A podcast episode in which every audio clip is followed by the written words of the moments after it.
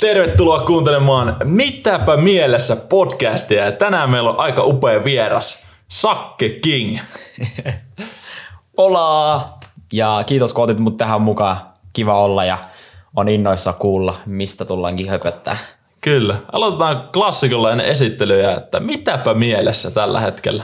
Mitäpä mielessä tällä hetkellä? Varmaan eläminen sille omasta näkökulmasta, että mitä tarkoittaa olla elossa ja kaikki tällaiset, niin varmaan niistä keskustellaan tänään sitten vähän syvemmin ja ehkä paremmin mennä siihen, miten itse koen, että on, voi elää hyvää elämän, niin varmaan siihen suuntaan, että eläminen on aika paljon mielessä ollut viime aikoina ja teenkö oikea valintoja omassa arjessa ja sitten ruoka on aina mielessä myös.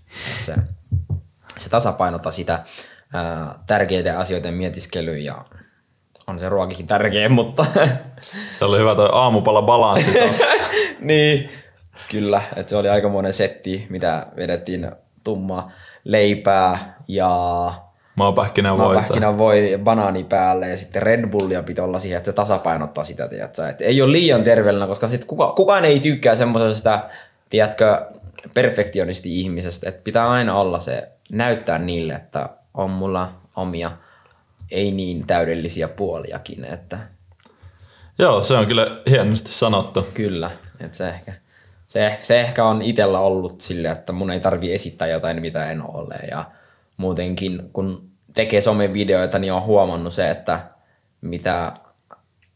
aidompi on itsellä, sen parempi ihmiset ottaa sua vastaan kuin se, että esittää jotain, mitä ei ole.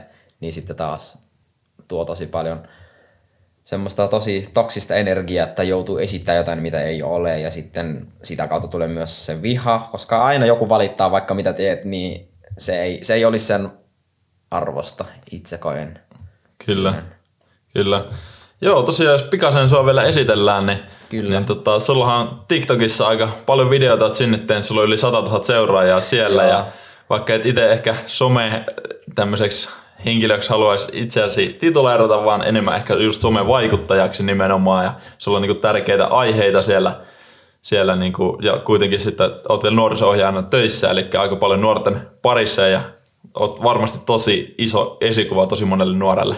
Joo, ja siis just se on itse huomannut, 2016 aloin tekemään YouTube-videoita, sieltä mä aloitin ja vasta pari vuotta sitten aloin tekemään TikTok-videoita, niin huomasin, että mun videot alkoi siirtyä siihen, että mä hyödynsin omaa ammattitaitoa samalla kun opiskelin tätä nuoriso- ja vapaa-ajan ohjaajan tutkintoa silloin 2016.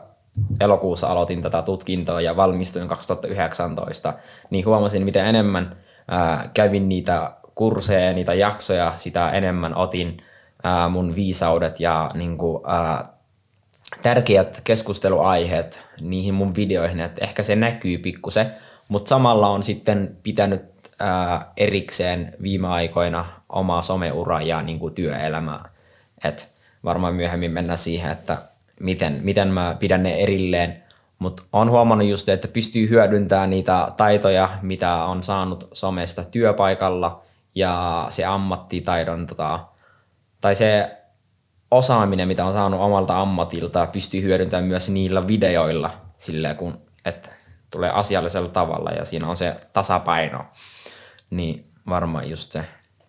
Joo, toi on kyllä hieno. Se, ainakin Helsingissä tuntuu, että aika paljon kadulla tuli nuori sulle niinku juttelemaan. Sä oot aika semmoinen helposti lähestyttävä persona, sä naurat paljon, sä puhut paljon. Ja... Kyllä. Ja siis se on mulla varmaan just se enemmän. Mä ajattelen just sitä, että mä en voi ikinä tietää, mitä toinen käy läpi. Että hymyilee vaan toiselle ja kysyy, mitä kuuluu. Ja että oikeasti kysyy sitä, mitä kuuluu sille, että tarkoittaa ja haluaa tietää, mitä toisella kuuluu. Ei vaan kysy, koska... on ohjaaja tai koska on somehahmo ja on pakko kysyä, vaan minä itse haluan vapaaehtoisesti kysyä, vaikka kamera ei pyörisi ja vaikka muita ihmisiä ei olisi äärellä. Ja mä tykkään myös tehdä hyviä asioita sillä, että kukaan ei tiedä niistä, että minä itse vaan tiedän, koska sit se on mulle se vähän niin kuin henkilökohtainen asia, että mulla riittää se, että minä tiedän, mä teen hyvää ja mun ei tarvitse todistaa sitä kaikille muille. Ja just se, että ehkä on helposti lähestyttävä sen takia, kun on oppinut olemaan oma itteni ja on osannut näyttää omiakin heikkouksia niin kuin sosiaalisessa mediassa, mitä monet ei ehkä uskalla, koska pelkäävät, että, niin kuin, että muut käyttää sitä heitä vastaan, mutta itse koen hyvänä juttuna siksi, kuin se näyttää mulle sitten, ketkä ovat sillä niin kuin hyviä tyyppejä ja tukevat mua siinä tilanteessa ja ketkä haluaa käyttää sitä mua vastaan. Sitten mä tiedän, kenenkä en haluaisi olla tekemisissä. Että se on sekä että mulle hyvä juttu. Joo, toi on kyllä hieno ja noista piirteistä varmasti hyötyä niin kuin ihan molemmissa nuoriso-ohjaajan työssä ja sitten somehommissa. On ja se on hauskaa aina nuorille. Mä sanon niille, että muistakaa sitten, mä oon täällä työpaikalla niin kuin ohjaajana. Mä en ole tänne niin kuin tullut somettajana. Et mä totta kai annan heille vinkkejä, jos ne haluaa kuvata jotain TikTokkeja, mä kuvan niiden kanaville, koska minä aikuisena voin antaa luvan kuvata, mutta mä en halua mun somekanavaa niin kuin työpaikalla kuvata. Ja mä en myös tykkää kertoa nykyään, missä mä oon töissä, koska se on mun asia, se ei kuulu kellekään muille. Jos jotkut saa selville, hyvä, mutta mä en sitten haluaisi, että ne huutelis ja kommentois tuolla kaikille, että joo, Sakke on tuolla ja tuolla töissä. Et pitää sitä yksityiselämää yksityisenä ja sitten sitä some-elämää niin kuin elossa, somena, somen parissa. Että nämä on tullut ja totta kai nämä rajoitukset on tullut itsellä just niin kuin kokemuksen kautta ja on huomannut, mikä toimii, mikä ei toimi ja just ylipäätänsä se, että kaikkien ei tarvitse tietää kaiken susta. Vaikka mä oon tällainen somehahmo, mä oon positiivinen ja kaikki tällaista, niin se ei kuulu kaikille, missä mä oon töissä. Esimerkiksi kenenkä mä seurustelen tällaisia. Että niin, että siinä on joku semmoinen raja. Niin, siinä pitää itse löytää, missä oma raja menee. Kyllä. Ja se on jokaiselle niin erilaista kuin toisella, että pitää itse tuntea itseään sen verran hyvin, että tietää, hei, nyt tässä menee mun raja ja tästä eteenpäin ei mennään. Kyllä. Toi niinku kuulostaa silleen, että sulla on vähän niinku sä oot pitänyt erillään tavallaan Sakke Kingin ja sitten taas Sakari Ahmed Nuorin siihen. Kyllä. Miten se niinku, oot sä... Joo, siis koet sä, että Sakke King on hahmo? Mä koen just se, että no mä kerron ekaksi kuka on Sakari ja Ahmed Nuor, sitten kerron kuka on Sakke King. Sakari ja Ahmed Nuor on just tää... ammatiltaan nuoriso- ja vapaa-ajan ohjaaja ja tekee sitä työkseen ja niin kuin mä tykkään olla yksin, olla omassa talossa, pelata välillä FIFAa, kirjoittaa tosi paljon omista ajatuksista, miettiä maailmaa, miettiä elämää, miettiä mitkä tarkoituksia mua varten on tänne elämään tuotu ja miten mä voin olla hyödyllinen yhteiskunnalle.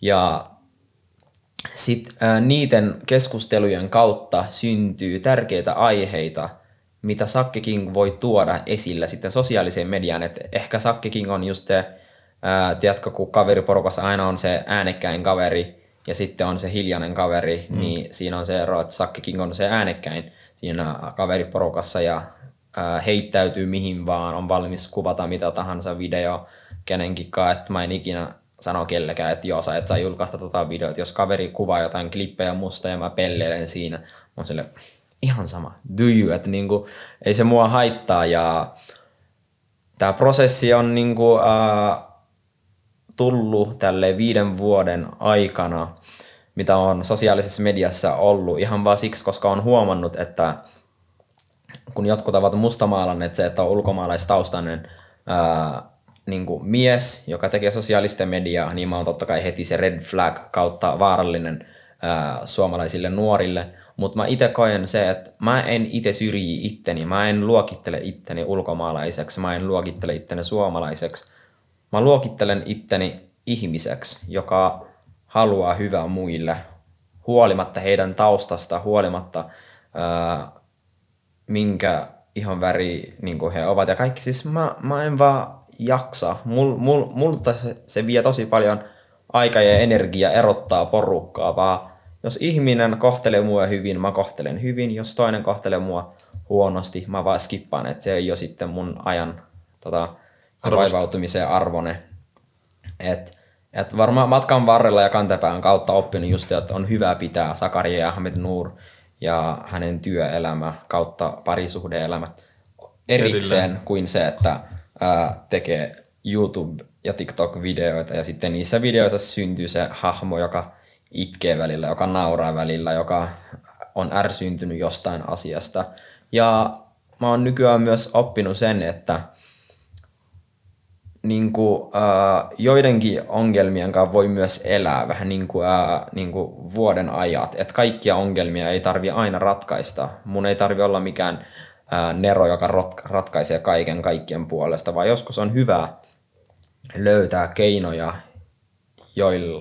joiden kautta me voidaan tulla toimeen omien vaikeuksien kanssa. Et ei tarvii välttämättä korjata kaiken, koska kaiken ei voi korjata.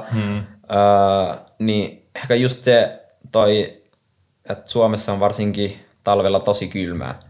Kukaan ei voi muuttaa sitä, että talvella on kylmää, mutta voi pukeutua just sen mukaisesti, että on niin kuin lämmintä päälle ja pärjää.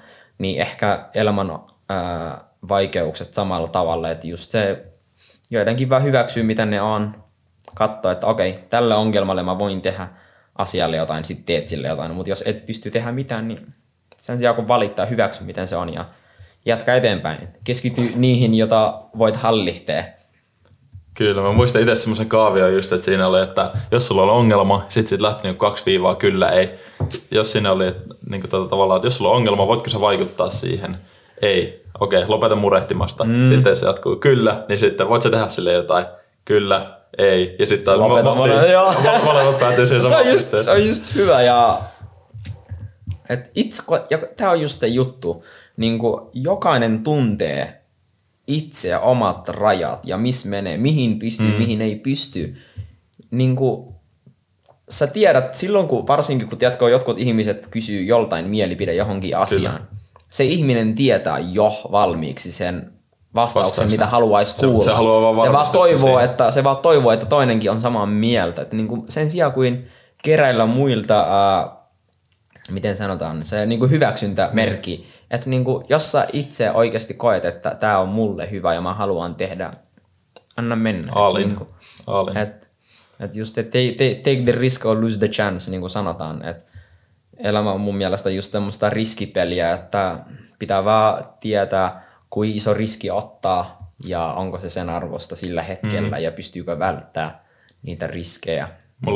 Itsellä usein semmoinen mentaliteetti, että jos riski on olemassa, niin se kannattaa ottaa, koska usein riski tarkoittaa taas sitä, että siinä on niinku korkeammat sit vaikka tuotto-odotukset ja ne niinku palkinnot on sit kovemmat. Et jos ei sun tarvitse riskiä mihinkään, niin onko se asia sit niin iso, että sitä kannattaa esimerkiksi tavoitella? Joo, ja onko se sitten silleen, että jos ei ota riskejä, niin sitten pysyy koko ajan oman mukavuusalueella, ettei uskalla lähteä siitä omasta laatikosta ulos ja niinku, tekee mitä on tehnyt joka päivä ja tälleen. Että mä ehkä koen se, että välillä on hyvä lähteä kohta tuntemattomia. Ja niinku varsinkin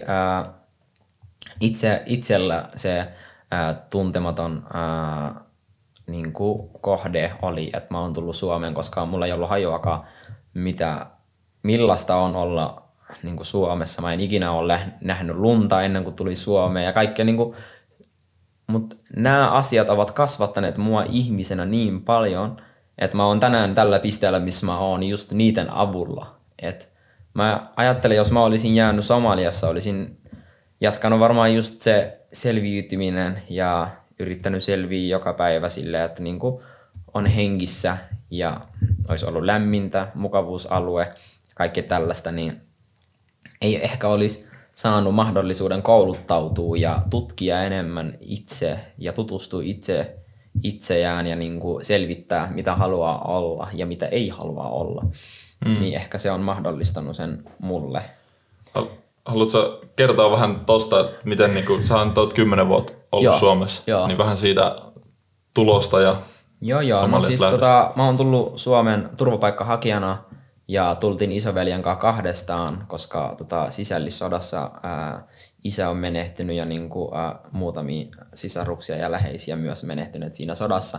Niin mummo on kasvattanut meitä ja viimeinen henkilö, joka menehtyi, se oli mun isoin veli 2012 2008 hän menehtyi pommituksessa, kun me kaikki nukuttiin yöaikana, niin mummo sanoi silloin, että hänelle riittää, että hän haluaa antaa meille mahdollisuuden niin kuin päästä turvaan. Niin meidän setä, joka on asunut Suomessa pitkään ja opiskellut täällä, ja sitten toinen täti, joka asuu Kanadassa, niin he suunnittelevat meille tämmöisen reissun, että me pääsisimme tänne Suomeen turvapaikkaa hakemaan isoveljen kanssa. Ja me tultiin tänne 2011.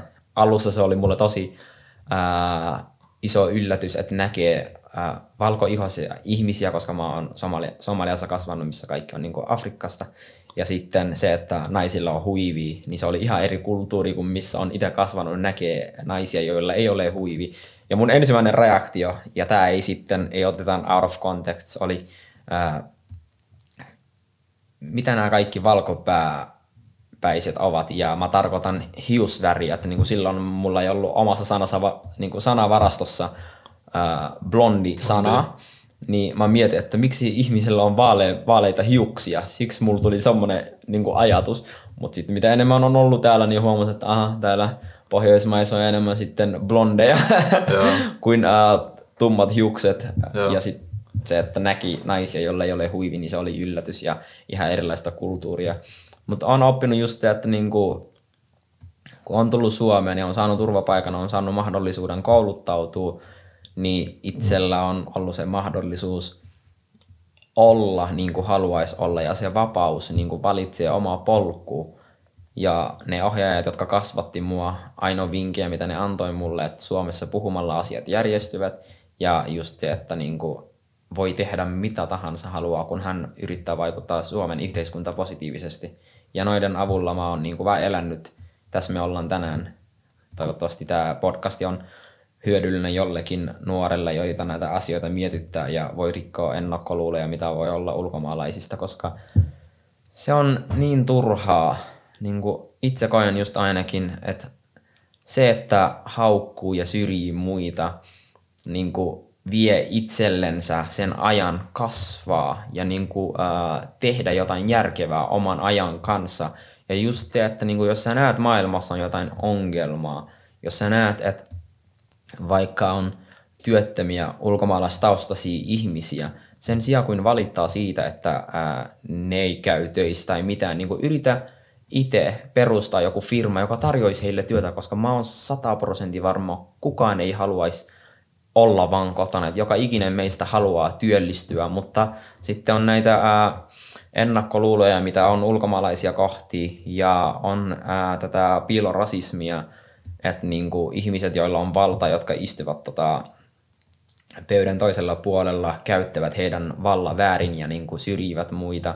Ja yksi esimerkki on, että kun mä asuin silloin nuorempana tuolla Joensuussa, niin asunnon haussa mä oon koen just sitä piilorasismia ihan vaan siksi, koska mä opiskelijana mä hain asunnon ja mä en ole saanut asuntoa ja mulla on sanottu, että ei ole vapaita asuntoja, vaikka kävin vaikeita aikoja läpi. Ja sitten samalla kun olin työharjoittelussa, työkaveri tulee sanoa mulle, että samasta paikasta, mistä itse hain, niin tämä mun suomalainen työkaveri sanoi, että hänellä tarjottiin 9 vapaata asuntoa, että hän sai valitsemista vaan. Ja sama päivä mä menin sinne kysymään heiltä, että hei, onks tullut vapaita asuntoja? Ja mulla sanottiin päin naamaa, että ei ole valitettavasti.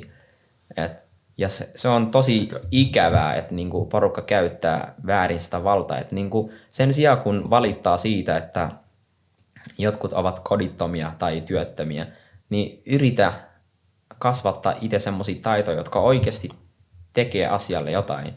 Ja itselle ehkä just henkilökohtaisesti se idea, että niinku yrittää vähentää nälässä olevia lapsia tulevaisuudessa, ja koska itse tietää, niinku, millaista on olla siellä. Itse tietää, millaista on olla, tai silleen millaista on menettää usko ihmisiin ja usko aikuisiin varsinkin, niin että yritetään yhdessä rakentaa just se unelma niinku, maa muille ihmisille, jotta tässä kaikilla olisi hyvä olla ja sitä kautta sitten laajentaa itse oma ajatusmaailma sitten ulkomaille. Mutta aluksi mä haluaisin antaa takaisin Suomelle, joka on antanut mulle kansalaisuutta ja tehdä kaikkeni tämän maan eteen, niin sitten sitä kautta. saa nähdä, mitä tästä tulee. Kyllä. Mua on alkanut myös kiehtoa tosi paljon esimerkiksi tämmöinen niinku antiikin mytologia, tämmöiset kreikkalaiset, roomalaiset, tämmöiset niinku antiikin niinku tämmöiset filosofit. Ja ihan niinku, mulla oli just yksi kaveri, joka oli sanonut, että hän oli lukenut niinku vanhan testamentin kannesta kanteen, vaikka hän ei ole mitenkään uskonnollinen ihminen. Tiedätkö, että vaan niinku ymmärtää, saa semmoista perspektiiviä maailmaa. Niin ainakin itse uskon tosi vahvasti, että tommonen niinku perspektiivin hankkiminen, onko se sitten, että lukee noita suuria filosofeja vai tutustuu ihmisiin vai mikä se on, niin se on aika niinku isossa osassa tavallaan tota, että pystyy niinku tommosia niinku piilorasismia hommia kitkemään. Mitä oot itse mieltä? Mä oon sitä mieltä, että ne ihmiset, jotka käyttävät vallansa väärin, ovat epäammattimaisia ja he antavat heidän egon ja tunnetilan hallitsee heitä sen sijaan kuin ammattilaisena tehdä, mitä varten heitä on palkattukin. Että olisipa se, että tarjoaa muille asuntoa tai se, että on bussikuskina tai mitä tahansa tekeekin. Että suhun on luotettu, että sä kohtelet joka ikinen asiakasta tasa-arvoisesti, mutta jos sä erottelet niitä ihan vaan sen takia, kun joku otetaan esimerkki nyt, joku somalialainen taustainen on haukkunut sua tai tehnyt sulle huonosti ja sä nyt mustamaalat kaikki somalitaustaiset ihmiset siihen samaan laatikkoon, niin se on vaan sun oma moka. Et kannattaa vaan pistää oma ego alas ja just se, että niinku, mulla on yksi mun hyvistä frendeistä aina sanonut se, että tyhmät eivät edusta meitä. Et jos yksi tekee pahaa, ei tarkoita, että kaikki ulkomaalaiset tekisivät pahaa, vaan että pitäisi ihmisiä tuomitse niin kuin yksilöinä. Ja jos toinen tekee hyvää, niin se palkitsee sen mukaisesti. Jos toinen tekee pahaa, sitten se myös palkitsee sen mukaisesti. Kyllä. Ja se on niin yksilöllistä, että varsinkin se, että silloin kun mä tulin Suomeen, jos mä olisin ottanut kaikki tämmöiset ennakkoluulot ja olisin ajatellut se, että jos mä näen kaljutyyppi, jolla on mustat vaatteet, se on automaattisesti rasisti ja niin kuin skinhead ja tälleen niin kuin, se olisi rajoittanut itseltä, tai se olisi ottanut minulta mahdollisuuden oppia Suomesta kaikkea, mitä mä oon nyt oppinut, koska mikä on auttanut mua eniten on just se, että mä oon itse ollut utelias, mä oon itse tutustunut ihmisiin, ja sitä kautta on pystynyt tuomitsemaan. Jos toinen kohtelee minua hyvin, niin mä oon sanonut, että tämä on hyvä ihminen, koska hän kohteli mua näin. Ja jos ihminen on huono ihminen, mä sanon, tämä ihminen on huono ihminen, ei sille, että kaikki suomalaiset ovat rasisteja, koska tämä yksi oli rasistina mua kohti. Ja mä oon asunut Joensuussa, jolla on se vähän niin kuin rasistimaine aika korkealla silloin historiassa, mutta mä oon saanut tosi hyvän lapsuuden kautta nuoruuden siellä ja ehkä se 6 vuotta, mitä on asunut Joensuussa, 2 kertaa on törmännyt semmoisia rasistisia kohtauksia. Yksi niistä on just se asuntojuttu ja sitten toinen joku vanha ukko tuolla kauppakeskuksessa huuteli mulle, kun mä olin yhden mun suomalaisfriendin kanssa, että kaukana siitä tytöstä, vaikka me kaikki kumpikin tultiin koulusta ja me ollaan kauppakeskuksessa pyörimässä. Että se oli tosi järkyttävää ja silloin se on varmaan, mä itsekin säikähdin itteni siinä tilanteesta, koska se tuli niin yllättävää. Se, että oot menossa sun kaverin kanssa kauppaan ja toinen musta maalaa sua ja niin kuin ajattelee, että sä oot uhka sille sun kaverille ihan vaan siksi, koska sä oot niin kuin eri ihonvärinen, niin itsellä ei vielä ollut, mä olin silloin, olinko mä 17-vuotias, niin mä olin tosi nuori, niin se tuli niin yllättäen, että mä olin silleen, mitä helvettiä tää yksi tyyppi, haittaaks mut jos kiroille. Mutta just että niinku se oli mun ajatus ja sitten tämä tyyppi vaan, että joo, soittaa vartijalle. Mä sanoin, soittaa vaikka Suomen rajavartijat, että ei mua vittu haittaa, että mikä sun päässä liikkuu. Ja sitten jännä, että tämä vanhan ukon vaimo on siinä vieressä yrittää sanoa, että lähdetään pois täältä. Mutta mä olin niin järkyttynyt koko tilanteesta, että miten joku aikuinen ihminen voi tehdä nuorelle tällaista. Että ajattelee, millaista traumaa se voi tuoda jollekin, joilla ei ehkä ole yhtä vahvat elämän niin kuin, taidot kuin itsellä, koska mä oon saanut mun mummon viisaudet, jotka on auttanut mua kohtelemaan muita hyvin ja on huolimatta kuin vaikeita asioita mä oon käynyt läpi, mä aina uskon parempaa huomiseen ja se vaan tulee siitä, että mitä järki valittaa, että ei se mua auta siitä, että mä valitan omasta lapsuudesta ja nuoruudesta ja joko mä hyväksyn asiat miten on ja teen asialle jotain, jos pystyn, jos en pysty, niin kuin aiemmin puhuttiin, niin skippaa. Jep, sit jättää väliin. It is what it is. Mä mietin sitä, kun itse tosiaan kasvanut tuollaisella pienellä paikkakunnalla Keski-Suomessa 10 000 asukasta Muuramessa ja meillä ei niinku ollut varmaan yhtään niinku maahanmuuttajataustaista ihmistä koko kylällä ja ei ole itse niinku sitä kautta edes ehkä niinku sinällään törmännyt rasismiin, kun ei ole ehkä ollut silleen mahdollista. Mä muistan just tavallaan itse, kun oli nuorena, niin oli tosi, kun alkoi ensimmäistä kertaa niinku ymmärtää, että rasismi on olemassa, niin se oli tosi semmoinen... No tietyllä tapaa semmoinen niin järkytys, että alkuun totta kai reaktio, että joo, että ei tietenkään, itse niin mä en ole kokenut, niin ei tietenkään niin, voi olla. Ja sitten yhtäkkiä alkaa tajua, että joo, mutta se johtuu just siitä, että niinku, sä et voi kokea, sä et voi sanoa, niinku, ja mä en tarkoita suomaa, vaan tarkoitan ylipäätään se, että ihminen ei voi sanoa toiselle, että minä ymmärrän sinua, koska sinä et todellakaan ymmärrä. Minä en voi ymmärtää, millaista on olla suomalainen. Mä en voi ymmärtää, miten sinä näet asiat, koska mä en vaan ole sinä. Mä en ole sun päässä. Mä en oo elänyt sitä lapsuutta ja nuoruutta, mitä sä oot elänyt. Niin minä en voi ymmärtää asioita, joita oot käynyt läpi, joiden oot joutunut taistelemaan yksilönä. Niin sama juttu pätee toisen suuntaan. Että jos sä oot niinku... valkoihoinen ihminen, sä et voi sanoa tummaihoselle, joka on taistellut koko hänen elämää sen eteen, että hän joutuu tehdä tuplasti työtä, että se kelpaa jossain. Sä et voi sanoa silloin, kun hän käy rasistisia tilanteita läpi, että minä ymmärrän, koska sinä et todellakaan voi ymmärtää. Ja se on ihan hyvä. Ja mun mielestä ihmisten pitää oppia sanoa ihmisille, että minä en ymmärrä, mitä käyt läpi, mutta minä olen sua varten silti tässä. Niin, jos se on paljon, ja se on paljon aidompi kuin se, että esittää, että niinku ymmärtää. Et mun mielestä, vaikka on hyvä, että on empaattinen ja on sitä empatiakykyä, niin aina ei tarvitse sitä. Tiedätkö, sun ei tarvitse laittaa. Ja tää on ehkä just se, mitä monet silloin, kun jotkut mun seuraajista sanoo mulle, että tai mä haluaisin kovasti olla sinä. Mä haluaisin kovasti olla Sakke King. Mä oon silleen, sä et todellakaan halua olla. Mä oon joutunut taistelemaan itsetuhoajatuksien kanssa. Mä oon joutunut tehdä niin paljon duunia, että mä oon tässä missä oon. Mä itse tiedän millaista on olla minä. Mä en todellakaan toivo tätä kellekään. Vaikka mä oon oikeasti tyytyväinen omassa elämässä ja niin kuin mulla menee hyvin tällä hetkellä. Ja mulla on semmoinen fiilis, että tänään mulla on semmoinen, niinku, että mä oon tyytyväinen omassa elämässä ja ne valinnat, mitä mä oon tehnyt matkan varrella, koska ne kasvattaa mua koko ajan, niin mä en toivo kellekään se, mitä mä oon joudunut käydä läpi, että mä oon saanut tää, mitä mulla on. Ja sama juttu, aina kun mä näen joku menestyy, niin mä oikeasti oon ylpeä siitä ihmisestä ja mä oon silleen, että tossa on... sellainen hahmo, joka inspiroi mua, joka motivoi mua, mutta minä en haluaisi olla hän, koska hän on varmasti joutunut tehdä vaikeita valintoja, että hän pääsi sillä pisteellä, missä hän on. Hän on joutunut uhrata asioita, mitä en ikinä itse pystyisi uhraa, niin minä en haluaisi välttämättä olla sitä henkilöä, vaikka mä ihailen ja niin kuin on sille, tää on best feeling ever, mutta ja toi on mun mielestä tosi terve ajattelutapa myös, että se ei, koska kun sen ajattelee noin, niin sulla ei tule semmoista kateutta siitä, niin, että olisinpa tuo. Vaan sitten sä voit ottaa vähän niin kuin tämmöinen kirja kuin Still Like an Artist.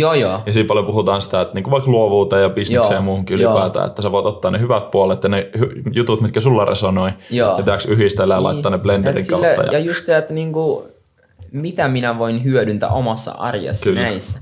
Ja varsinkin mä seuran ihmisiä, joilla on eri uskonto kuin minä, joilla on eri niin kuin, arvoja elämässä kuin itsellä, niin mä silti pystyn löytämään heiltä se ekstra tapa ajatella asioita, eri näkökulma kuin miten itse näkisi. Ja tämä nykymaailma on just sellainen, että ihmisen pitää olla oikeassa, jotta toinen olisi väärässä. Mä oon vissiin näyttänyt sulla se 6-9 ajatuksen, että just se, jos mä piirrän tässä meidän keskellä 6, mä näen 6, sä näet 9, kuka on väärässä? Ei kumpikaan. Niin just se, että niinku ihmisten pitää oppia sitä, että kumpikin voi olla oikeassa omien arvojen mukaisesti ja sen mukaan, miten sitä henkilöä on kasvatettu omassa perheessä.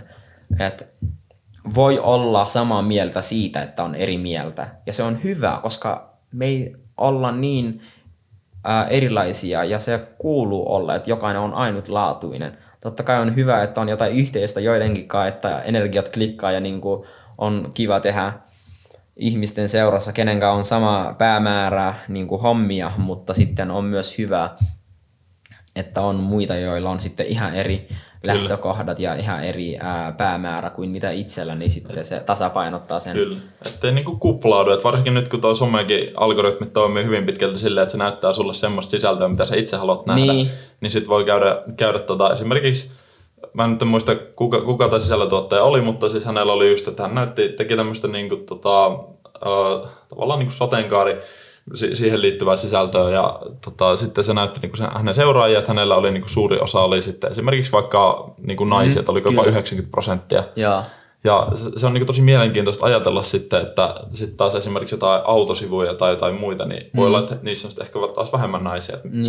Tavallaan sitä kontenttia tulee meille just mitä me halutaan nähdä ja sitten sitä kautta me ajaudutaan myös semmoisiin porukoihin, jossa me niinku aina halutaan olla. Joo ja just se, että niinku silloin ollaan myös ulkomaailmalle vähän niin kuin sokeita, että me ei nähdä mitä muita tapahtuu, koska me ollaan niin kiinni omassa näytössä ja TikTok on just sellainen, että mitä enemmän tykkäilet jostain sisällöstä, sitä enemmän se tuo sen tyyppisiä, niin just se, että itsellä kun on, tiedätkö sille, mulla tulee tosi paljon tämmöisiä motivaatiopuheen liittyviä TikTokkeja, koska mua kiinnostaa sitä ja mä aina haluan nähdä, miten toiset ovat eläneet ja mitä arvoja jollekin on omassa elämässä, niin ne vahvistaa omatkin juuret ja sitä kautta on helppo itse rakentaa semmoisen elämän, mitä haluaa. Niin, mutta on tosi jännä, että se on mun henkilö, just se Sakke Kingin tilillä on just toi, on se mun For You page, jos kaikki tommoset kuotet ja nämä aiheet tulevat siihen. Mutta sitten kun mä vaihan vaikka mun toiseen tiliin tai mun tiimin tiliin tai jonkun yrityksen tiliin, jonka mä oon tekemässä tällä hetkellä hommia, niin se on niin erilaista ne For You pageit. Että se just oikeasti se sana sinulle, for you englanniksi, niin se on just se pitää paikansa. Että se on vaan sinua varten, niin ei voi sen perusteella lähteä sanoa, millainen Suomi TikTok on. Mä oon itse vaan huomannut, että Suomi TikTokin kommentit on yhtä sama niin kuin kaikissa muissa. Että jengi aina valittaa jostain ja jengi aina haukkuu toisia ja mun mielestä se on tosi harmi ja säälittävää, mutta it is what it is. It is what it is. Ja just musta on tosi jännä, että ne ihmiset, jotka tuomitsee ja haukkuu muita, on ne samat, jotka yrittävät olla ne, niin kuin tiedätkö, tuomarit kautta. Musta ne on tekopyhiä. Et ne sanoo toiselle, että joo, sä teet tämän väärin, mutta ne itse tekee väärin, että kiusaavat sitä siitä. Kyllä. Mä koen, että ne on ehkä semmoisia, niin kun, ne hakee sitä niin kun validation, tiedätkö sitä niin. hyväksyntää vähän, joo, sitä isommasta.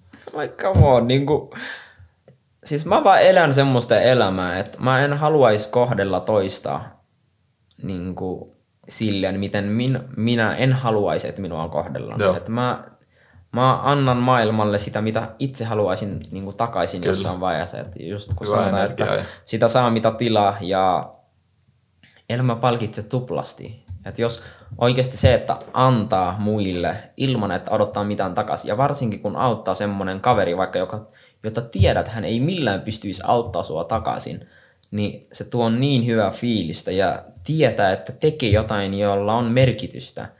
Niin, että se on paljon tärkeämpi ja parempi juttu kuin se, että mä valitan siitä, että se yksi sori nyt Pertti, niin että joku Pertti tuolla tekee videoita, jotka on mun mielestä ei niin hyviä. Toivottavasti ei ole kukaan TikTokkaaja, Suomen TikTokkaaja nimeltä Pertti, tupla Pertti. Mutta jos on, niin anteeksi, mä en tarkoittanut sua, että mä vaan otin esimerkiksi, mulla tuli ekana mieleen Pertti, mutta joo. Jos ihmiset valittavat jostain ja ärsyttää jotain, joko teet asialle jotain tai pidät suus kiinni. Mun mielestä on hyvä muistutus siitä, että sä et tarvii niinku 100 000 seuraajan tili siihen, että sä pystyt vaikuttaa ihmisten elämään positiivisesti ja antaa niille jotain. Et mä itse uskon tosi vahvasti myös siihen, että niinku antaa vaan niin paljon täksi, kun pystyy niinku ympäristölle, että onko se sitten jotain inspiraatiota tai viihdykettä tai tietoa tai ylipäätään ihan vaan jees, että eikö lähdet muuttoa avuksi kaverille. Niin mitä enemmän tekee tommosia tekoja, niin...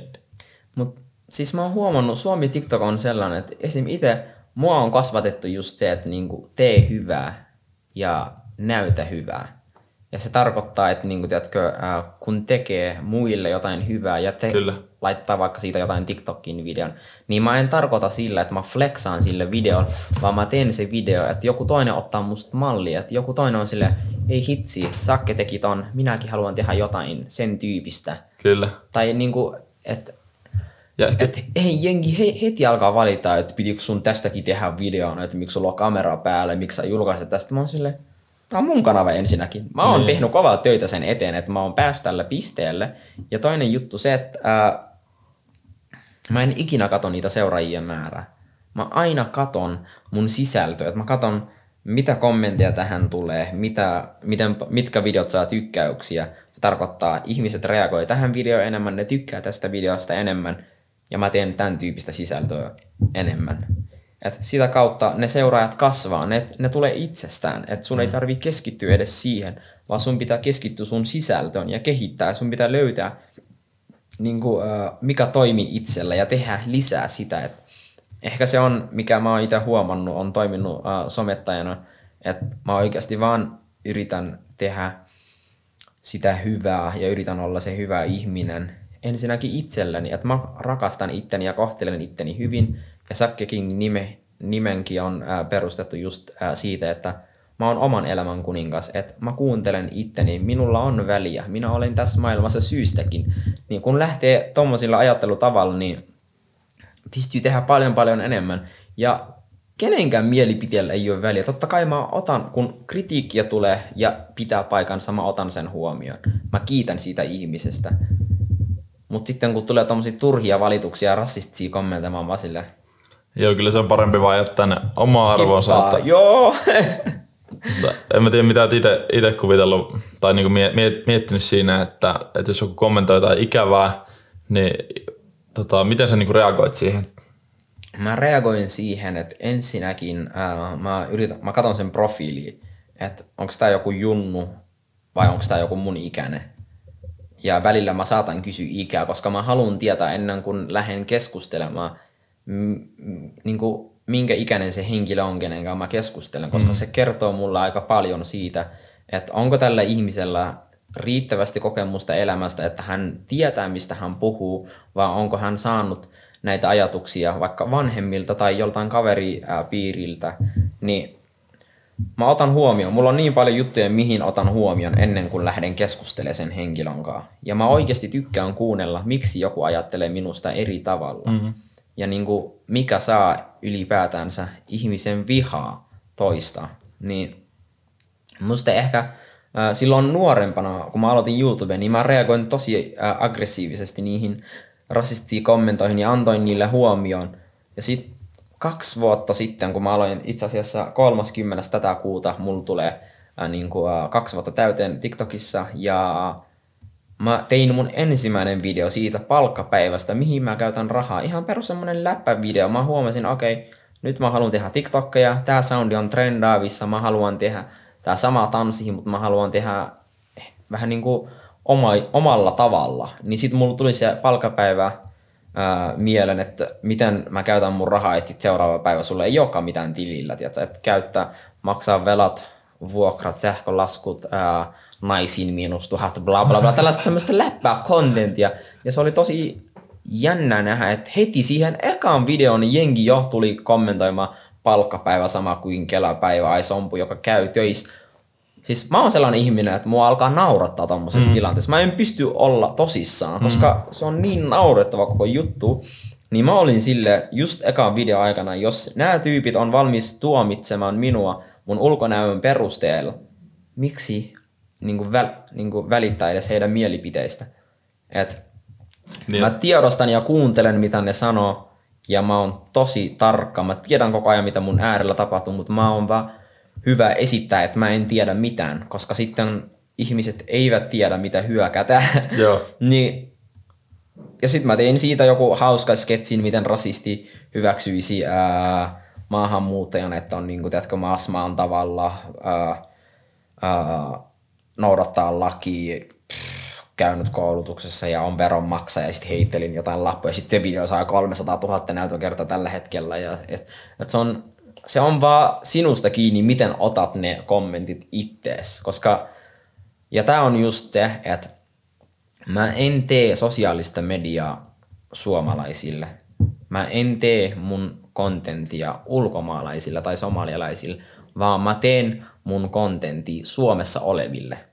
Se jokainen päättää, kuka hän on ja kuka klikkaa mun profiili. Tää on just, että kun minä julkaisen videon, se ei ole enää mun vastuulla. Kun mä oon julkaissut sen videon, ihmiset päättää, seuraajat päättää, miten ne reagoi, kuinka paljon näytökertoja tämä video saa, miten ihmiset kommentoivat, kuka tykkää niistä, kuka jakaa sitä eteenpäin. Et se ei ole, mä tiedän, että mä oon tehnyt mun työni. Et totta kai, jos vaikka mä julkaisen, niin joku seuraaja pysäyttää mua keskustassa ja haluaa tehdä mun kanssa tanssivideon ja tehdään se mun profiililla, niin jotkut ehkä niiden sisarukset on tullut kysyä, että voiko poistaa sen videon, niin siis mä oon mielellään poistanut sen, koska mua ei kiinnosta se, että se video on saanut näytökertoja. Ja sitä kautta on myös oppinut nykyään, että jos joku haluaa tehdä munkaan video, mä sanon, että me voidaan sun kanavalle tehdä. Että sä saat, että mä voin tulla sun kanavalle vierailemaan, että mä oon se aikuinen, mua ei haittaa. Mutta mä en voi ottaa sitä riskiä, että sä tulet mun kanavalle. Että jos mä teen johonkin projekteja, jossa on lupa vanhemmilta, että lapseni voi olla videossa, niin sit niitä voin tehdä. Mutta nykyään on ottanut huomioon, että heidän kanavilla tehdään niitä videoita eikä omalla. Toi on tosi fiksu ja tommonen niin varman päälle pelaaminen. Niin varmasti olet tommonen ihminen, että kantapään kautta tykkäät asiat oppia. Joo, mutta se on just hyvä. Se on mun mielestä on paljon jännittävämpi kuin se, että on tiedätkö, liian varovainen. Niin. Et jos on liian varovainen, sitten alkaa myös tulla tommosia tosi paljon huolia ja niin kuin yliajattelee asioita. Kyllä. Ja tuossa on myös se etu, että sitten kun sä opit kantapään kautta, itse uskon vahvasti myös tämmöiselle niin tekemällä oppimiseen ja lähdetään kokeilemaan. Tämä podcastikin oli vähän semmoinen, että ei vitsi vasta podcasti, että katsotaan mitä tulee. Niin just se, että sä kerkeet kokeilla sen 10 kertaa sen asian siinä vaiheessa, kun joku niin sanoo, että hei tää on vaikka väärin. Sitten sä huomaat itse ne tavat ja sitten sä pystyt, kun sä oot tehnyt sitä niin monta kertaa, niin sä pystyt itse taas sitten ehkä jeesimään jotain toisia sitten. Kyllä. Ja osaat sanoa muille, mikä on itsellä toiminut ja mikä ei. Jep, mutta kyllä mä uskon siihen, että ihmisten pitää tavallaan saada tehdä myös ne omat virheet. Et tuntuu, että nykyään ollaan heti vaikka känselöimässä ja suojellaan liikaa. Ihmisen itse oppii siitä, että niinku, mutta ylipäätään sitä mä mietin, että kuka mä oon, että mä voin sanoa toiselle, että sä oot hyvä tai huono ihminen, sä meet helvetin tai taivaaseen. Like, who am I to do that ensinnäkin? Et mä mieluummin keskityn itteeni ja yritän itse olla hyvä ihminen ja kohdella muita hyvin ja niinku kehittää omaa ajattelutapaa ja kouluttaa itteni ja työllistää itteni, jotta mulla olisi hyvä olla. Niin se on mitä mä voin tehdä. Mä voin vaikuttaa itteeni enemmän. Mä en voi vaikuttaa tai päättää muiden tai silleen mä en voi päättää muiden puolesta, millaisia heidän pitäisi olla. Et mä mieluummin käytän omaa aikaa fiksusti ja käytän se vähän järkevämmin ehkä. Kyllä, vähän niin kuin keskittyy itteen ja sitten kun se on se oma etu rullaa, niin sitten tämmöinen niin love of attraction, että sitten tulee vähän ne ihmiset ja asiat sun elämään, mitä on tavallaan pitänytkin tulla kyllä. Että sä keskityt sen omaan juttuun. Joo, ja tää on mun mielestä just se, että niinku, mä ajattelen, että menestyminen ja on se rakkaus jollain tavalla menestyminen myös, niin että ne on vähän niin kuin kissaa, tiiätsä, että sä et voi, jos sä juokset kissan perään, sä et koskaan saa sitä kiinni, mutta jos sä teet oman juttuun ja oot ihan omassa rauhassa ja pelailet sun sohvalle ja teet sitä, mitä haluatkin tehdä, sit se kissa rauhassa tulee silloin, kun sä huomaa, tää tyyppi on vähän rennommin ja tekee sitä omaa juttuun, niin sit se itse tulee sinne hiipii sun luona, että niin kuin, sun ei tarvii pakottaa, sun ei tarvii väkisin saada kaiken tälleen vaan ja niin kuin, ota omaa aikaa ja menestyminen merkitsee eri tyypeille eri asiaa. Mitä menestyminen merkitsee sulle? Menestyminen merkitsee mulle, että sit kun mä lähen ja mun aikani koittaa tästä maailmasta, mä tiedän, että mä oon jättänyt muille se halu auttaa toista ja se, että mä oon pystynyt jättämään muille omat unelmat, että mun unelma elää, vaikka mä en ole enää tässä, mun auttamisen unelma ja se, että haluan vähentää nälässä olevia lasten lukumäärää ja näitä, pystytään tehdä sitä työtä. Et se, että mä puhun tässä podcastissa siitä, se herättää joillakin muille myös se keskustelun, että oikeasti tuolla on ihmisiä, joilla on vähän vaikeampi elämäntilanne kuin mitä meillä. Että totta kai ei voi, kukaan nuori ei voi vaikuttaa, tai niin just se, että kukaan Suomessa oleva nuori ei voi vaikuttaa siihen, että meillä on täällä Suomessa kaikki hyvin. Mutta sä voit vaikuttaa siihen, että sä oot kiitollinen, mitä sulla on, ja teet töitä sen eteen, mitä haluaisit. Kyllä. Koska masennus yleensä tulee siitä, kun miettii, mikä minulta puuttuu. Kyllä. Mulla itsellä, mä miettiin niin kuin menestystä, että mitä mä itse ajattelen menestykseen. Ja. Mä oon joskus ajatellut, että se on niin kuin rahallista. Se on myös sitä, toki niin kuin yrittäjä-ihmisenä niin kokee, että se on yksi osa sitä menestystä, mutta kyllä mä niin kuin asetin itteni junnuna tehdäkö semmoisen tavoitteen, että mä haluan olla menestynyt ihminen. Ja sitten pitää totta kai miettiä, mitä se tarkoittaa. Että niin kuin, ajattelen ehkä menestystä silleen niin kuin psyykkisesti, sosiaalisesti, fyysisesti, taloudellisesti. Vähän silleen niin kuin monipuolisella skaalalla. Mutta jos pitäisi niin kuin tiivistää toi systeemi, niin kyllä mä koen, että jos mä pystyn saada jollekin semmoisen fiiliksen, että hei, jos toi tekee ton, niin mäkin haluan tehdä ton. Vähän niin idoli kautta roolimalli. Inspiraatio niin, ja semmoinen, niin että motivoi toista. Ihmisille sytytettyä sen kipinen, saa ihmiset löytää sen oman juttunsa, saa ihmiset niin kuin elämään täysillä sitä oman näköistä elämää. Ja. Eikä vaan niin kuin elää päivästä toiseen kuluttamalla aikaa, vaan silleen, että oikeasti elää. Joo, siis mä oon kirjoittanut myös tuosta, mä oon keskiviikkoisin semmosessa hankkeessa kuin Omakeho-hankkeessa ja mä tykkään kirjoita tosi paljon muutenkin. Se on helpottanut mun suomen kielen kanssa ja tälleen, niin siitäkin mä oon kirjoittanut just sitä, että yritän selvittää kuka mä oon ja se tarkoittaa tehdä niin kuin virheitä matkan varrella ja myös sitä, että miksi me ollaan täällä. Mä aina yritän kysyä itseltäni, että minkä takia minä olen tänään tässä ja yritän selvittää, pystynkö minä tänään tehdään se yksi valinta, joka helpottaisi mulle huomisen aikataulun kanssa. Et pystynkö mä tehdä tänään yksi juttu enemmän ja ehkä vaikuttaa toisen elämään, jotta mulla olisi hyvä olla ja parempi olla. Ja myös just se, että kun puhutaan menestymisestä, niin mulla se ehkä tarkoittaa se, että mä oon henkisesti myös semmoisessa kunnossa, että mä tiedän, millainen mä oon yksin. Koska sä et ole ikinä, meidän uskonnossa sanotaan, että vaikka sä menisit pimeäseen huoneeseen, Jumala näkee aina sua. Et sä et ole ikinä yksin, että Jumala tietää kaiken, mitä sä teet. Niin sä et voi, tai sillä sä voit esittää jotain, mitä et ole muiden edessä. Ja sitten kun oot yksin, voit olla taas eri tyyppi. Niin, yrittää just määrittää itsellensä, mitä tarkoittaa menestyminen. Ja varsinkin on ollut näitä artisteja, jotka on tehnyt itsarin, vaikka ne oli niin sanotusti menestyneitä, koska heillä oli niin paljon rahaa, mutta heiltä puuttui ehkä se sisäinen rauha, se uskonnollinen osa. Että ne tietää, kuka mä oon ja että onko mä ollut hyödyllinen. Että sulla on tää valta, sulla on tää menestys kasattu, mutta mitä sä teet sille? Että oot sä hyödyntänyt sen, että sä oikeasti oot auttanut niitä, jotka tarvitsee sua. Jos et ole ja itse tiedät, ja mulla on jostain yksi lause, että you know everything you did, eli sä tiedät kaiken, mitä oot tehnyt, vaikka muut eivät näe tai kuule sitä, niin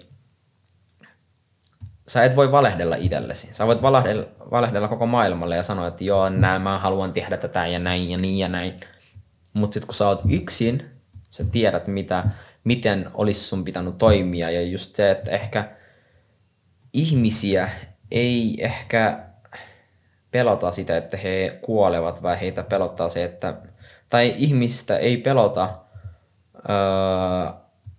epäonnistumista, vaan heitä pelottaa sitä, että heitä kaduttaisi. Et silloin kun, et yleensä vanhuksena miettii, että olisinko pitänyt sanoa näin ja niin sille yhdelle tyypille, olisinko pitänyt tehdä tämä asia eri tavalla, niin itsellä se on just se, että mä mieluummin teen se juttu ja otan vastuu siitä, mitä seuraa, kuin se, että en tee asialle jotain ja myöhemmin niin kuin mietittää, että olisinko voinut puuttua tuohon kiusaamistilanteeseen, olisinko voinut sanoa jotain, olisinko voinut tukea sitä, joka tarvitsi sillä hetkellä. Että ehkä ne on tommoset itsellä päivänselvä juttuja, mutta sitten taas joillakin ne voi merkitä sitten tosi iso juttu. Kyllä. Joo, ja siis kyllä mä voin myöntää, että kyllä mä niin tiedätkö, pelotti melkein olla yksiöpäinen tätä syksyä. Siis ihan silleen, että kun on niin semmoinen sosiaalinen ekstrovertti ihminen, kaipaa ihmiskohtaamisia niin päivittäin ja mielellään on ihmisten seurassa. Ja nyt kun tänä syksynä on sitten vähän niin kuin halunnut mennä sille epämukavuusalueelle, pakottanut itteensä ole yksin, niin tuntuu jotenkin semmoinen niin kuin älytön kasvu. Esimerkiksi vaikka tässä niin kuin kämpässä, että kun mulla on 2 kämppistä, niin sitten vaikka ne on ollut täällä, tehnyt jotain kivaa, katsonut leffaa tai... pyytänyt kavereita tänne. Ihan hyvin mä oon voinut olla omassa huoneessa, ottanut ajatusvihkon käteen ja kirjoitella, kuunnella tai podcastia siellä. Ja sitten jotenkin tullut semmoinen, niin tuntuu, että on mennyt taas niin kerroksia ylöspäin semmoisessa niin henkisessä hyvinvoinnissa. Joo, ja mun mielestä itse ainakin koen just, en tiedä susta, mutta toi yksin oleminen on niin addiktoiva, että kun oikeasti saat selvillä sen, että sä voit tehdä näitä kaiken yksin. Sä et tarvii kenenkään apua. Niin kun, sä voit yksin tehdä niitä videoita, sä voit yksin katsoa niitä elokuvia. Mä oikeesti nykyään tykkään myös mennä elokuvateattereihin yksin. Toi on ihan hullu. Siis se on oikeesti, se on niin hyvä fiilis. Se, että oikeesti sä haluat katsoa jonkun elokuvan, mutta sit jotkut muut ei halua. Sä oot silleen, fuck it, mä menen. Ja mä menen yksin, ja mä menen sinne teatteriin. Mä oikeesti menen nauttiin, ja mä menen, ja niinku... ei pelkästään elokuviin, mutta se, että menee syömään vaikka jonkun tyypinkaan. Niin se on niin jännä. Että voiko Suomessa mennä edes yksin teaksi, että sä menet raflaan ja sit sä oot siellä, joo, ei mitään, yksi burgeri tähän. Oot sä mennyt? Joo. Oikeesti? Siis mä oikeesti tykkään välillä käydä syömässä yksi. Mä oikeesti tykkään viettää ittenikaan semmoista laadukasta aikaa. Et mä oon huomannut tässä viimeiset pari vuotta, mitä on ollut sinkku, niin on huomannut, että sen sijaan kuin mennä heti suhteeseen ja investoida 2 vuotta ja taas eroa, mieluummin kehitän omaa ajatusmaailmaa niin pitkälle, että niinku on se unelman mies, mitä haluaisi olla omalle vaimolle, ja on se unelman isä, mitä haluaisi olla omille lapsille. Et mä oon sille, kuka minä haluan olla? Olenko minä sillä pisteellä, mitä haluaisin olla silloin, kun mä oon isä? Jos ei, mulla on paljon töitä, niin että mulla on paljon tekemistä. Kyllä, ja ennen sitä ei kannata niinku näissä miettiä. Ei kannata turhiin suhteisiin mennä. Niinku, jos se tapahtuu, jos ei, ei. Tämä on niin käsittämätöntä, kun huomaa teoksi jotenkin, miten paljon, kun sanoit, että sulla on tosi paljon niitä motivaatiovideoita vaikka sillä sun For Youlla, että miten tämä niinku kuplauttaa, koska meillähän on tosi samantyyppinen ajatusmaailma tuommoisen itsensä kehityksen ja tuommoisia asioiden suhteen. Ja se on tosi mielenkiintoista. Mä mietin niin tosta unelmien niin miesjutusta, että itsellä on just vähän semmoinen sama mentaliteetti, että sit kun lähtee seurustelemaan, niin se lähtee kunnolla, ettei lähde silleen tehdäks huvikseen siihen hommaan. Sitten pitää nähdä jotain niin oikeasti tosi pitkä aikavälin juttu. Ja se, että se helpottaa niitä päätöksiä, ainakin itsellä, kun mä miettinyt sitä, että minkälainen, kun miettii aluksi, että minkälainen on se oma vaikka mies tai nais tai joku muu, niin tavallaan se niin oma tulevaisuuden ihanne, että sä oot ottanut niitä hyviä piirteitä, niitä inspiraatiolähteitä. Millainen kumppani haluaa. Kyllä, tai niin kuin ihminen ylipäätään. Ja sitten kun sä otat niitä siihen yhteen ja kysyt itseltäsi, kun sulle tulee joku päätös, onko se sitten vaikea tai helppo siitä, että mitä toi unelmien minä sanoi, mitä mun esikuva sanoisi tähän asiaan. Niin sillä tyylillä saa aika pitkälle vietyä niitä päätöksiä. Joo, ja siis helposti. Mun mielestä toi yksi tosi tärkeä taito on itsensä johtaminen. Että osaa tehdä päätöksiä, että on, niin eri tilanteissa, osaa sanoa mitä haluaa, mitä ei haluaa, kenenkään haluaa viettää aika, kenenkään ei halua. Koska se on niin vaikeata sanoa toisille, että joo, sunkaan mä en tuu toimeen, mä en halua tuhlata sun enkä mun omaa aikaa siihen, että yritän pakottaa väkisin, koska mä tiedän jo loppupäivä, että varsinkin kun puhutaan sillä, jos yrittää löytää semmoisen unelmakumppanin, niin mä haluaisin, että se mun unelmakumppanilla on samat arvot mitä itsellä ja hänellä olisi samoja ideoita kautta ajatusmaailmaa, miten kasvattaa tulee omia lapsia. Että ne sitten päättää mun puolesta se, että näenkö mä tässä ihmisessä se potentiaali. Se vaan, en mä tiedä, mä oon vaan huomannut, että ne asiat vaan klikkaa paikoilla, että ei tarvii pakottaa niitä. Että kun yrittää väkisin, ja mä oon 1,5 vuotta sitten poistanut myös kaikki tommoset deitti-appit, että mun mielestä ne on tosi turhia. Tää nykymaailma on just semmonen, joka tarjoaa ihmisille aina se parempi vaihtoehto. Kyllä. Että aina miettii sitä, että onko parempi kuin tää mun tämänhetkisen kumppani tuolla jossain. Että ehkä se on ihanteellinen kumppani, jolla on se kroppa, mitä haluaisin, tai ajatusmaailma, mitä haluaisin, on jossain tuolla maailmassa. Että ei se ole tämä, että ihmiset ovat niin laiskoja nykyään, että eivät jaksa taistella toisen puolesta ja oikeasti kasvaa toisenkaan, koska mitä enemmän sä kasvaat jonkunkaan, sitä enemmän se ihminen muuttuu. Että se aika ja elämä muuttaa meitä ihmisiä. Kyllä. Että joko sun pitää hyväksyä se, että ei ole väliä millainen sinusta tulee, mä olen silti tässä sun tukena, koska meillä on niin paljon historiaa ja totta kai pitää ottaa huomioon, jos siihen liittyy väkivaltaa ja kaikki tommosia isompia juttuja, mutta jos on esim. Erimielisyyksiä ja riitoja jostain turhista asioista, että voiko niistä keskustella. Ja mieluummin käsittelee ne saman tien ja ottaa asian puheeksi kuin haudottaa niitä ja jättää ne niin kuin sivuun, koska ne ei ikinä jää sivuun. Että kyllä, se sitten vastaa se kissan pöydälle siihen ja käy ne. Kyllä. Itse uskon myös tommoseen vahvaan kommunikaatioon ja kyllä niin kuin hauska huomata, että meillä on parisuhteenkin suhteen. Mutta se on just tosi jännä, että me ollaan kaikki, että meillä kaikilla on joka ikisellä ihmisellä on se oma lähtökohta. Ja joka ikinen ihminen on tällä hetkellä omassa tilanteessa, mitä onkaan, niin se on niin erilaista, mutta sitten joidenkin päädytään samoille teille. Nytkin se, että me istutaan tässä niin kuin samassa pöydässä, puhutaan näistä asioista, on tosi siistiä ja jännää, kun miettii, että mä oon syntynyt Somaliassa ja sä oot syntynyt täällä. Et me ollaan tänään tässä, että mitkä on ne mahdollisuudet sille, tiiätsä? Jep, ihan käsittämätöntä. On, ja just, että mä oon ehkä, en mä tiedä, ehkä rauhoittunut viime aikoina silleen, että silloin kun mä tulin Suomeen, mä olin tosi energinen kaveri, joka juoksi paikasta toiseen ja halusin pelkkää hyvää, mutta sitten kaikki eivät välttämättä halunneet sitä samaa mulle takaisin, niin se on ehkä kantapään kautta on oppinut sen, että vaikka haluat kaikille hyvää, kaikki eivät halua sulle hyvää, niin sitten se on pistänyt mua jotenkin rauhoittumaan ja löytää se oma jutunsa ja se, että minä pärjään yksin ja mulla on just toi ajattelutapa, että me synnytään yksin tässä maailmassa, me kuollaan yksin ja se tarkoittaa, että me myös selvitään yksin tässä maailmassa. Et ehkä jotkut kaipaa sitä seuraa ja luulee, että tarvitsee toista, jotta olisi onnellinen, mutta ensinnäkin pitäisi yrittää löytää jotain, joka on suurempi kuin onnellisuus, koska ihmisellä on muitakin tunteita kuin olla koko ajan onnellinen, että asennus on yksi. Onnellisuuskin on tosi subjektiivinen käsite. Niin, se on kuitenkin semmoinen, niin kuin, onnellisuus on vähän pidempi aikaisempi kuin ilo, mutta se on kuitenkin aika niin kuin suhteellisen lyhyt aikainen. On ja just se, kun miettii, että se ei ole kestävä, niin kuin, niin miksi sitten jahtaa sitä, että miksi ei yritä löytää jotain järkevämpää, ja mulle se on just se, että ehkä yrittää tehdä sitä hyvää ja niin kuin, tiedätkö, investoida omaa aikaa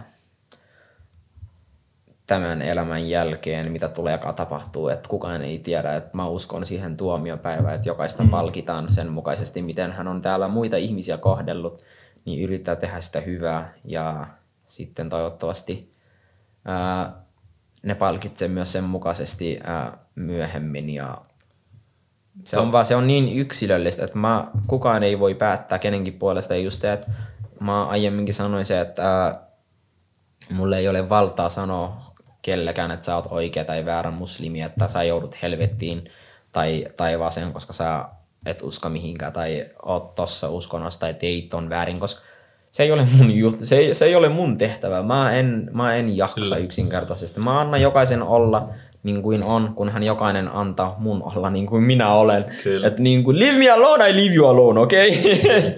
Ja tuosta tuli mieleen, siis painissa ylipäätään tämmöisessä kamppailulajeissa on semmoinen niin sanonta tavallaan, että jos sä teet vähän semmoista, niin kuin, vähän huijaat siinä ja vähän satutat sitä toista ja sitten vaikka sä niin kuin sillä kertaa voit niin kuin päästä siitä vähän niin koiran veräjästä, niin sitten se voi olla, että seuraa vastusta ja laittaa sitten se näki sen ja se laittaa sitten sut nippuun. Tai ei välttämättä seuraa, mutta niin. Se niin vähän niin kuin, että velat maksetaan niin kuin kyllä, aina kyllä. Ja korkojen kanssa, niin just tosi hyvin menee tuohon niin ajatteluun. On ja just että niin kuin Suomessakin sanotaan, että sitä saa mitä tilaa, niin kannattaa katsoa mitä sieltä verkkokaupasta tilaa, että haluuko välttämättä, että ne tietyt teot saapuvat postiin sitten, että jos kohtelet muita huonosti, niin toinen ihminen voi antaa anteeksi ja unohtaa asioita, mutta karma ei. Et mä uskon oikeasti vahvasti siihen, että karma on olemassa ja jos teet hyvää, tulee hyvä karma, jos teet huonoa, tulee sitten sen mukaisesti myös. Että kannattaa olla tarkka. Et ei ehkä tänään tai huomenna, mutta joku kaunis päivä. Kyllä, kyllä. Sä oot aika ulospäin, tai vielä jos miettii, niinku, että mistä saat virtaa, kun sä sanoit, että sä oot niinku tosi energinen, kun tulit Suomeen, nyt sä oot ehkä löytänyt ehkä vähän enemmän semmoista sisäistä rauhaa tai niinku matkalla sitä kohti. Niin. Mutta mistä saat niinku virtaa ihmisistä? Mä varmaan saan virtaa siitä, että mä käsittelen omia tunteita. Joo. Et mä oon rehellinen itselleni, jos mua masentaa, mä oon masentunut, jos mulla on itsetuha-ajatuksia. Mä yritän selvittää, mistä ne tulee ja niinku ylipäätänsä nukkuminenkin on yksi hyvä juttu. Et samalla tavalla, miten me ladataan näitä leluja ja puhelimia, sun pitäisi ladata itseäsikin, että ehkä nukkuminen on yksi paras vaihtoehto siinä, mutta niiden lisäksi niin ehkä mua antaa enemmän virtaa se, että on ollut hyödyllinen jonkun arjessa, että joku tulee vaikka sanoa, että oh my god, että sä oot herättänyt tätä paikkaa, että niinku, vaikka työpaikalla kehutaan se, että tämmöistä ei ollut ehkä näin aktiivinen pitkää aikaa, että sä oot pystynyt tehdä jotain, mikä tämä korona ei sallinut, mutta et varmaan just se, että ihmiset huomaa, mitä kaikki oot tehnyt. Ja varsinkin kun mä oon sellainen, joka tekee tosi paljon taustatyötä ja teen kova duuni sen eteen, että mitä tahansa teinkin, mä joko teen sen täysillä tai skippaan koko juttu. Niin, että sitten kun ne palkitsee ja muut ihmiset huomaa, niin ehkä se antaa sen jaksamista, että tää ei ollutkaan ehkä niin turhaa käyttää ne ekstra tunnit tämän ohjelman suunnitteluun tai tämän videon tekemiseen, niin sit se oikeasti niin, ja joskus ei edes tarvitse käyttää siihen paljon aikaa, vaan että oikeasti tekee vaan sen jutun, koska se tuntuu oikealta, koska sä tiedät, miltä tuntuu oikealta ja mikä on väärää. Kyllä. Ja se vaihtelee aika paljon niin kuin, sen mukaan, että kenestä on kyse. Niin mä itse koen just, että ensinnäkin se, että autan muita ja olen hyödyllinen, se antaa tosi paljon energiaa ja sitten toinen juttu se, että muut huomaa, että mä oon tehnyt kovasti duuni tän eteen, missä mä oon. Niin ne huomauttaa. Kyllä, vaikka mä itse tiedän ja mä oon itse ylpeä siitä, missä mä oon ja se on aina kiva kuulla muiltakin ja välillä myös nousee tunteet, niin kuin sinäkin eilen tässä keskusteltiin vähän, miten mun videot on voinut vaikuttaa suhun ja muihin ihmisiin ja oikeasti miettii tässä, että musta onkin ehkä se hyöty ja että niinku, nämä videot ei ollutkaan turhia, vaikka välillä on tullut myös sitä, että poistaisiko kaikki näitä videoita, mutta mä itse haluan katsoa vanhuksena taaksepäin ja miettiä, mitä kaikki mä oon riehunut nuorena. Niin tuolta mun elämä näytti. Mulla on vähän tuo dokumentointiajatus kanssa itsellä, että just TikTokia ja muita. Kyllä. Pystyy näyttämään vaikka omille lapsille sitten, vaikka parinkymmenen vuoden päästä, että hei, tältä niinku boomerify ja elämä näytti. Ja mun mielestä se on myös hyvä taito osaa käyttää sosiaalista mediaa, kyllä, koska myös osaa kasvattaa omia lapsia sen mukaisesti, että opettaa niillekin, että hei, tässä on näin ja nää työkalut, sä voit käyttää sen, että säkin osaat käyttää hyvin tätä niin kuin, omaa puhelinta. Ja mä sitten, jos on joku kaunis päivä, kun mulla on oma perhe, niin mä haluaisin sanoa lapsille, että hei, sä oot niin kuin, mä annan totta kai sille lapselle vapauden olla niin kuin haluaa olla, mutta mulla niin kuin vanhempana mä koen se, että se on mun vastuu, että lapsi on turvallinen. Ja se tarkoittaa, että koulupäivän aikana sä et tarvii puhelinta, sä pärjät hyvin ilman sitä. Sä et tarvii ruokailuaikana puhelinta, että kun me syödään ja keskustellaan päivästä ja tulevista ja kaikkea tällaisista. Että löytää ne hetket, jolloin se lapsi voi olla ilman puhelimia. Ja just se, niin kuin, totta kai mitä enemmän se lapsi kasvaa ja se itsenäistyy, sitä enemmän vapautta hän saa. Mutta ennen kuin mä annan hänelle niitä vapauksia, mä varmistan, että hänellä on niitä taitoja, joilla selvii. Mm. Ja se tarkoittaa, että mun pitää itse löytää itteni ja oman juttuja ja kehittää näitä ajattelutapoja ja taitoja, jolloin mä pystyn kasvattaa sitten parhaan mukaisesti.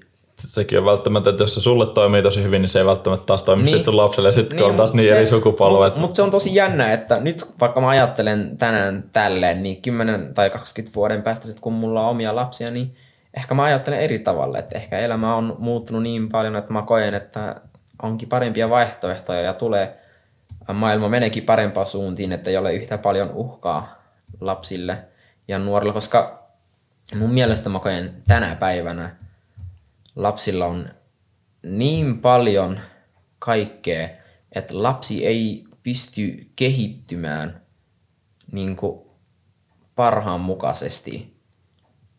Ja mä tarkoitan sitä silleen, että lapsella ei ole riittävästi taitoja, joilla pysyä kärryllä esimerkiksi sosiaalisen median käyttämiseen. Että hän ei osaa reagoida negatiivisiin kommentteihin, hän ei osaa reagoida nettikiusaamiseen, hän ei osaa reagoida, miten välttää noita ei niin ehkä oman jutun videot. Ja et aluksi mä varmistan, totta kai sä ei voi ikinä suojella kaikkea vaaroja omalta lapselta tai ystävältä, mutta voi aina ennaltaehkäistä niitä riskejä, mitä on mahdollista, että voi tapahtua. Ja mieluummin tarjon ne taidot, jolla lapsi itse selviää myös niistä, kuin se, että minä tiedätkö pidän lasta sylissä ja varmistan. Joo, että just se, mitä puhuttiin aiemmin, niin, pitää tavallaan tehdä itse ne omat virheet myös. Että niin, ja itse oppii kantapään kautta, koska sitten osaa myös sanoa omista kokemuksista omille lapsille ja osaa myös sanoa, että hei, mä oon nuorena näin ja näin tehnyt, tämä on toiminut mulle, tämä ei. Joo. Mutta nyt kun on, ja just se, että mä oon tuossa Motiivilehti-haastattelu, minkä annoin sun lukee, niin siinäkin mä just sanon, että niin ohjaajana mä en osaa sanoa lapselle, miten hänen pitäisi elää hänen elämää, mutta mä voin tarjoa sitä tukea, jotta hän eläisi parhaan mukaisesti omaa elämää. Niin sama juttu vanhempana sitten, että mä kerron, mitkä on hyvät taidot elämässä ja mitä kannattaa olla, mitä ei kannattaa olla ja mihin kannattaa keskittyä. Ja mä yritän ylipäätänsä sitten kun sen aika koittaa antaa mun lapsille se lapsuus, mitä itselle ei ollut. Ja mä tiedän, ne tulee saamaan niin hyvää lapsuutta kuin ihminen voi saada. Mä uskon kanssa. Susta tulee hyvä paikka. Kyllä, että yrittää just antaa heille sen mahdollisuuden, mitä itselle ei ehkä ollut pienempänä. Mutta sä nähdä, että nämä asiat on tällaiset, mitkä koko ajan kehittyy ja muuttuu sen ajan mukaisesti, koska muistan 10 vuotta sitten mulla oli mielessä, että 20-vuotiaana mä olisin halunnut jo omaa lasta, mutta sitten mä tuossa mietin matkavarrella, että ei kiitos, no. Ei vielä. Mä oon itse henkisesti lapsi ensinnäkin ja toinen juttu. No. Joo. Kun siis lapset on niin ihania ja mä tuun lasten kanssa toimeen ja mä menen aina semmoisen leikkimieliseen, kun mä oon lasten kanssa ja mä oon ihan eri ihminen, niin se on ihana. Mut sit kun ne kiljuu, ei kiitos. Et pitää vaihtaa vaippoja, ei kiitos. Mä oon tehnyt kans niinku lastenhoitohommia. Ja, ne on ihan hauskoja. Mä rakastan lapsia. Joo. Mut se on... Ei vielä. Ei oo kiire siihen. Ja just se, niinku, mä koen, että lapsella on potentiaali olla mitä vaan. Kyllä. Ja just se, että niinku sen lisäksi, miksi tykkään lapsista on, että lapsi on niin viaton kuin joku voi olla, koska hänellä ei ole ennakkoluuloja ketään kohtiin. Hän ei tuomitse muita ulkonäön tai ihonvärin perusteella ja erilaisuuksien perusteella, vaan niin kuin ne tulee sitten aikuisten kautta, että se on ikävää miten. Ja totta kai jotkut aikuiset oppii näitä asioita ja saavat traumaa omista lapsuudesta, mutta sitten että kannattaako itse käsitellä omia ennakkoluuloja ja omia tunteita ennen kuin, tiedätkö... Niin, että lapsen ei tarvitse käydä sit terapiassa tavallaan sun ongelmien takia ja se, että sä et pystynyt olla se luotettava aikuinen omalla lapsella, koska se, että lapsi menee juttelemaan jollakin randomille somettajalle sosiaalisessa mediassa ja hän uskaltaa hänelle avautua niin kuin, sen kiusaamistilanteesta ja näistä, mutta ei vanhemmille, niin silloin nousee se huoli, että miksi lapsi ei mene hänen omilla vanhemmilla, koska se on niiden vanhempien tehtävä, että mikä mättää, puuttuuko siinä se luotto vai mikä siinä on, mutta... Niin, mutta ei siinä ehkä liikaa vanhempiakaan voi syyllistää. Että... Niin ei voikaan. Ja niin kuin tuossa aiemmin puhuttiin tavallaan tuosta somejutusta, että kun sä oot niin semmoinen mukava, hauska, aito, tiedätkö somessa, kyllä, semmoinen inspiroiva, että tosi helposti lähestyttävä, niin tosi varma, että niin kuin voisin kuvitella, että oikeasti se on helpompi sulle kuin ehkä sille omalle perheelle, joka voisi olla vähän niin kuin varauksellisempi ihminen. Kyllä, ja just se, että niin kuin, mä oon aina totta kai ohjaajana heti ohjastanut heitä niin kuin kertomaan tämä sama asia vanhemmille, että vanhempien tehtävä on kasvattaa ja olla ne luotettavat aikuiset, jotka on siinä sua varten. Ja ne tulee olla joka päivä siinä sua varten. Niin kuin vaikka kuin vaikea asia on, niin kerros niille. Et ehkä ne eivät ole joskus ylpeitä, jos sä teet väärin ja sä itsekin tiedät sen. Mutta mieluummin niin, että kerrot vanhemmille ja saatte asiat selvitetty, kuin jättää ne, tiedätkö, ne jotenkin sivuun. Ja sitten ne myöhemmin puree sitten, niin kuin aiemminkin puhuttiin tuosta. Kyllä. Joo. Hei, nyt alkaa varmaan olla meidän aika pikkuhiljaa tässä täynnä. Mä ajattelin, että loppuun vielä, jos sulla on heittää joku kirjavinkki tai joku podcast-suositus, joku tämmönen. Podcast-suosituksia ja näitä mä itse ainakin kuuntelen aika paljon englannin kielellä. Ja olen yrittänyt lukea kirjoja, mutta joitakin kirjoja mä oon pystynyt lukea, jos siinä on, tiedätkö, se miksi haluan lukea pitää olla niin korkealla ensinnäkin, että mä en vaan lue, koska se on suosittu ja koska tämä on jonkun mielestä tosi tärkeä kirja, vaan mä luen sen takia, että se helpottaa mua käsittelemään omia tunteita ja omia arvoja. Ja jos kirjoista puhutaan, niin 12 elämänohjeita Jordan B. Petersonin kirjoittama on yksi hyvä.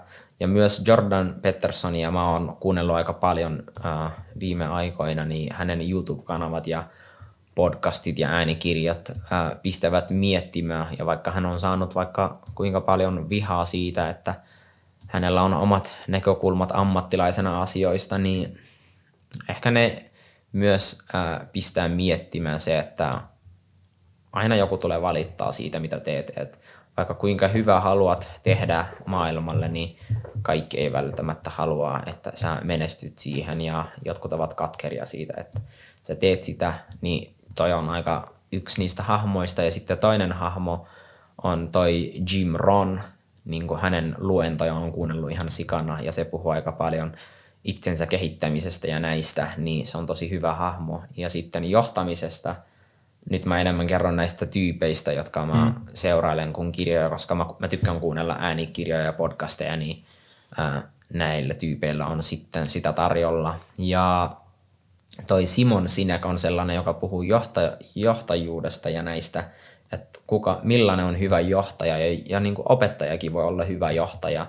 että varmistaa niillä lapsilla on ne taidot ja mahdollisuudet olla niin kuin haluaisivat olla ja ottaa ne niihin huomioon yksilöinä ja kaikki tällaiset tärkeät asiat. Niin mä tykkään aina kuunnella, miten ihmiset näkee maailman, koska se tarkoittaa, että se säästää mulle sen ajan oppia kantapään kautta niitä tiettyjä asioita. Kyllä. Sitten mä niiden avulla pystyn miettimään itse, okei, nyt mä tiedän tästä tätä, näin ja näin ja näin. Miten mä muodostan, mitä mun päässä liikkuu sille paperilla, että kaikki muutkin ymmärtävät, mitä Kyllä. minä yritän tuoda viestiä, koska niin kuin sullakin on sun oma visio ja sä näet nämä, sä oot silleen, mua jännittää, että toivon, että joku päivä nämä ihmiset näkee sen, koska sulla on se palapeli kokonaisuutena, mutta se ei ole muille. Ja kun mulla on se on niin vahva, että niin oikeasti mä pystyn herään joka aamu yö siihen, että oh my god, että mä näin nyt siitä unta. Sitten mä alan kirjoittaa. Sä heräsit tänäänkin joskus mitä? 4:30. Joo, mä heräsin 4:30 ja mä oon jo kirjoittanut sen koulutuspaketin, mitä viime yö puhuttiin. Että mä mietin ehkä sen sijaan, kuin nyt heti aloittaa oma firman, voisin tarjoa niitä ajattelutapoja ja osaamista muille ammattilaisille, niin sitten nekin pystyy hyödyntämään omassa työssään ja pystytään yhdessä ennaltaehkäistä niin kuin, nuorten itsotuho ja mielenterveysongelmia. Niin mä oon saanut sen valmiiksi. Me voidaan tämän podcastin jälkeen, mä voin lukea sen sulle ja sitten kun se on valmis, niin sitten se on tarjolla muillekin ammattilaisille, mutta tämä on mun mielestä tosi jännää just se, että koko ajan kun kasvaa, niin tutustuu itseänsä ja huomaa, kuin erilainen mä oon niin kuin 2011 verrattuna nyt. Et mun mielestä parasta, mitä tässä versiossa on se, että mä osaan varautua maailman vaaroihin ja osaan ennaltaehkäistä. Ja hyvä puoli tässä pikku Sakariassa on silloin, kun tuli Suomeen, on, että hänellä oli niin kuin halu auttaa muita, koska hän tiesi, millaista on olla ilman mitään. Ja ehkä silloin nuorempana oli se pelko ja vaikeuksia luottaa muihin ihmisiin, koska ei tiennyt, ketkä hyväksi käyttää sitä mua vastaan. Mutta tässä matkan varrella se on vahvistunut siihen, että mä oon tällainen hahmo, joka nyt tietää, kenelle kannattaa kertoa omista ongelmista ja kenelle ei välttämättä. Niin.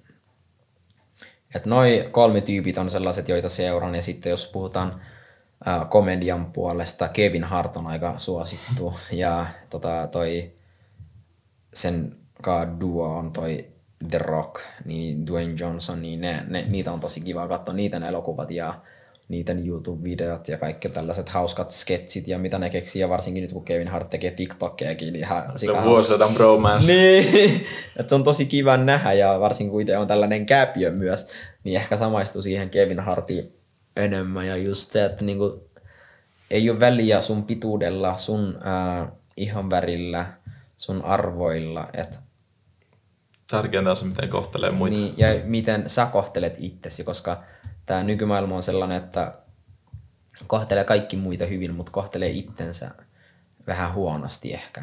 Tai ei yhtä hyvin kuin mitä kohtelee muita ihmisiä. Että se rakkaus itseä kohti pitäisi olla vähän enemmän ja niin kuin sille ehkä armollinen itselle, että antaa anteeksi itselle siitä, että mokaa välillä ja antaa itsellä sen tarvitsemaan aikaa oppia niistä, että jokainen mun mielestä mä en halua vaihtaa muiden mielipiteitä tai kertoa muille, miten elää heidän elämään, mutta ehkä mun keskustelujen ja mun ajatuksien kautta joillekin voi syntyä omat vahvat mielipiteet niin kuin omasta arjesta ja tehdä asialle jotain. Ja just se, että oikeasti sä voit tehdä se haluamasi muutos sun elämässä, mutta kukaan ei voi tehdä sitä sun puolesta. Et sä voit hakea apua ja kaikkea tällaista, mutta sitten kukaan ei voi myös auttaa sua, jos sä et ole itse valmis ottaa sitä apua vastaan. Et jep.